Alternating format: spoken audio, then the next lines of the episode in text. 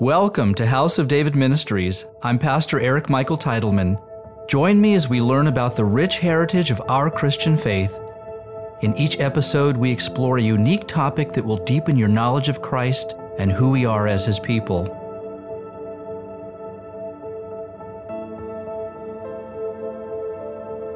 In this episode, we will explore the deeper, hidden meanings of the name of God as he revealed to Moses and how these point to the triune Godhead.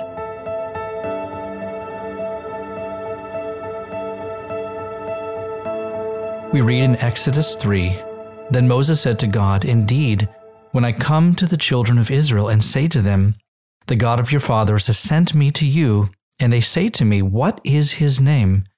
What shall I say to them? Given the impossible task of comprehending an unsearchable God, Moses' question is sensible. The God of Israel is not an abstraction. We are obligated to pray to him and are encouraged to sense his divine intervention in our lives. And Jesus walked on the earth over 2,000 years ago, God incarnate.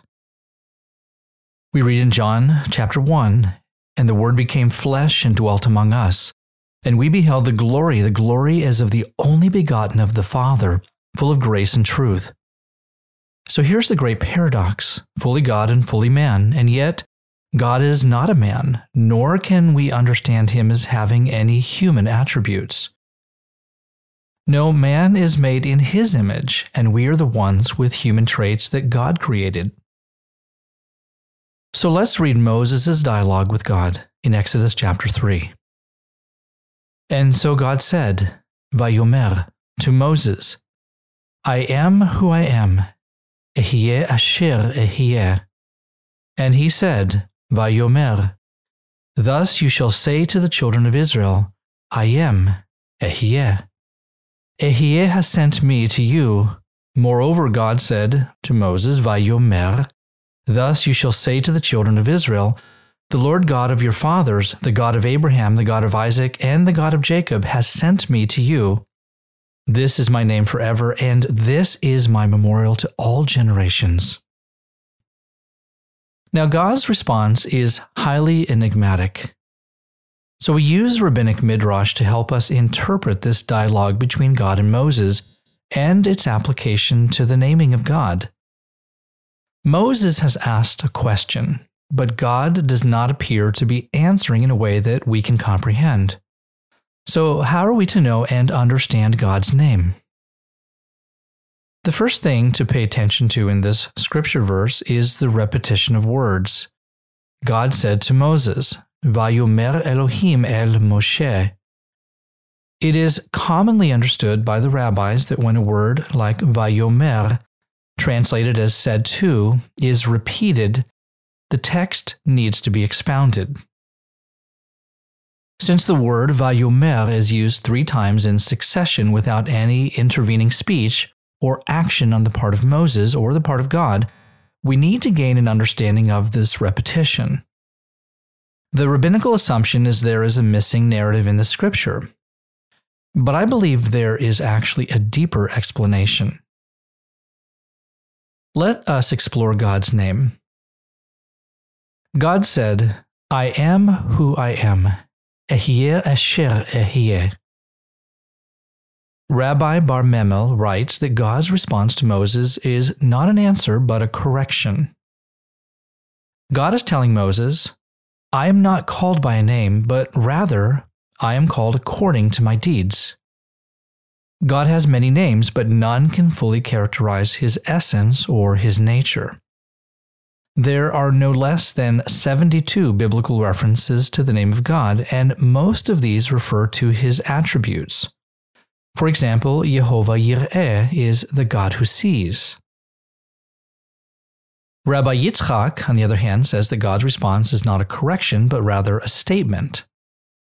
Say to them, I am the one who was, I am the one who is now, and I am the one who will be in the future. Jesus himself told us in Revelation chapter 1 I am the Alpha and the Omega, the beginning and the end, says the Lord, who is and who was and who is to come, the Almighty. Rabbi Yaakov says that God's answer means, I will be with them now just as I will be with them later. And he further refines his answer by articulating, Say to them, in this enslavement I will be with them, and they will go into enslavement in the future, and I will be with them. This sounds like a response to God's assurance and comfort for his people. Jesus told us in Matthew 28 Observe all things that I have commanded you, and lo, I am with you always, even to the end of the age. Rabbi Yitzchak refines his opinion with another explanation. He says Ehyeh is derived from the Hebrew root letters He, Vav, He, with the meaning of in trouble or evil I will be with them, and translates as I was broken. So he explains the Lord is saying to Moses, Tell the children of Israel that I will be with them in their brokenness and trouble. But there's a complication in Rabbi Yitzchak's answer in that it doesn't work grammatically in Hebrew.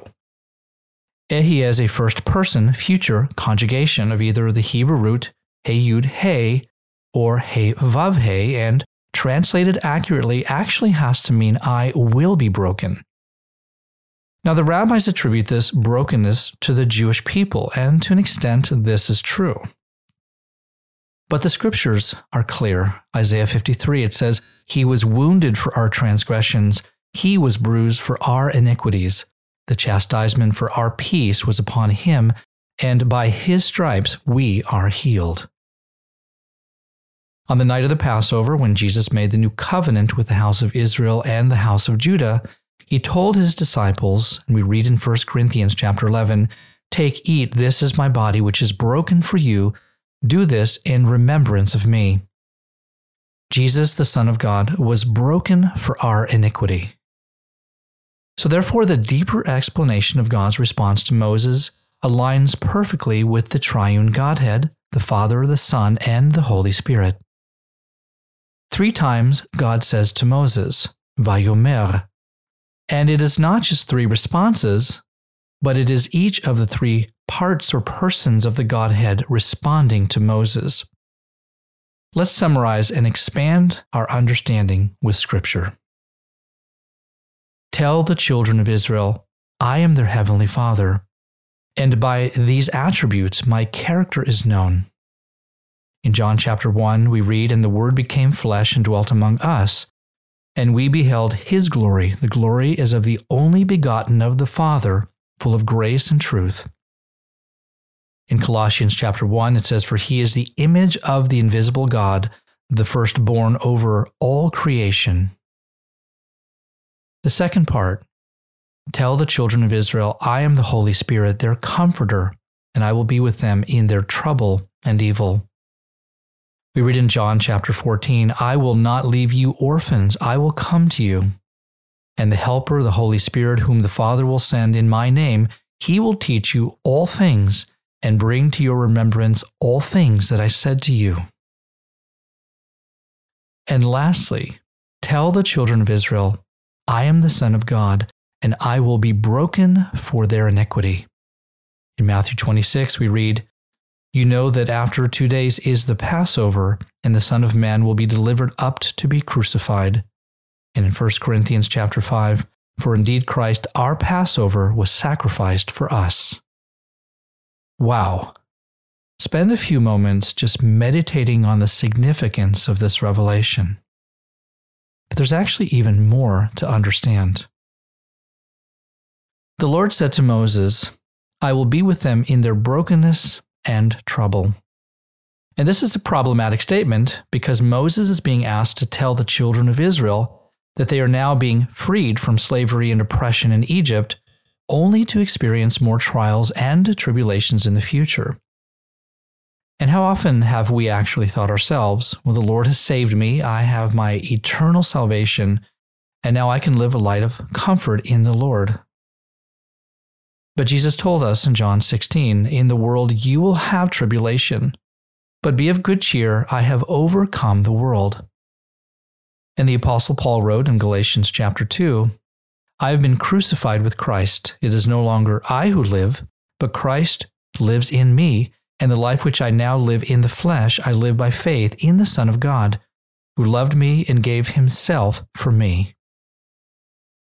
Now, suffering is not natural for us, nor is it something we desire, but the scriptures are clear. In Philippians chapter 1, it says, For to you it has been granted on behalf of Christ, not only to believe in him, but also to suffer for his sake. Christ was broken for us. Now we who are in Christ will be broken for him. And it's not really an option, but a necessity for complete transformation into his perfect image. In 1 Titus chapter 1 it says all who desire to live godly in Christ Jesus will suffer persecution. And we are to be like Christ in every way, little Christs, who when the world sees our selfless love even in the face of death and persecution, that they will know that we are Jesus' disciples. So, will you be counted worthy to suffer for him? Jesus said in Luke chapter 9, No one having put his hand to the plow and looking back is fit for the kingdom. And in Romans 5, we read, For we also glory in tribulations, knowing that tribulation produces perseverance, and perseverance, character, and character, hope. So therefore, let us fully surrender to God's will and be transformed into the image of Christ, so that we also may become like Him, broken servants who would suffer and give our lives to save a lost and dying world. Amen.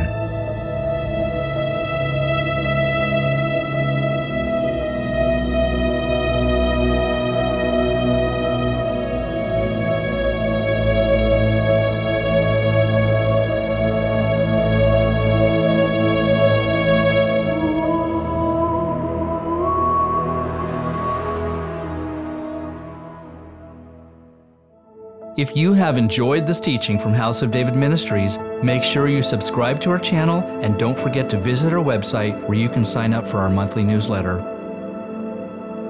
We pray the Lord richly bless you, and we look forward to having you join us again for our next episode.